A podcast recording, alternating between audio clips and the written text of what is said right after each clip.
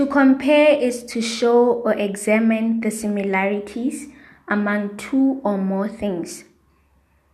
A contrast is the opposite of comparing as it shows the differences between two things that are in close association with each other. A contrast and comparison essay is a combination of the two concepts whereby a detailed examination of two topics is given by comparing and contrasting subject matters.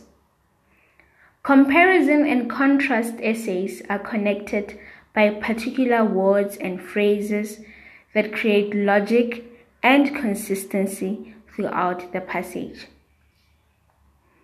The purpose of the contrast and comparison essay is to inform and make readers aware of the discussed topic. Not only does the essay provide information on a certain subject matter, but it also clarifies certain unknown or unexpected situations. Contrast and comparison essays can also be used to convey how one subject is superior than the other.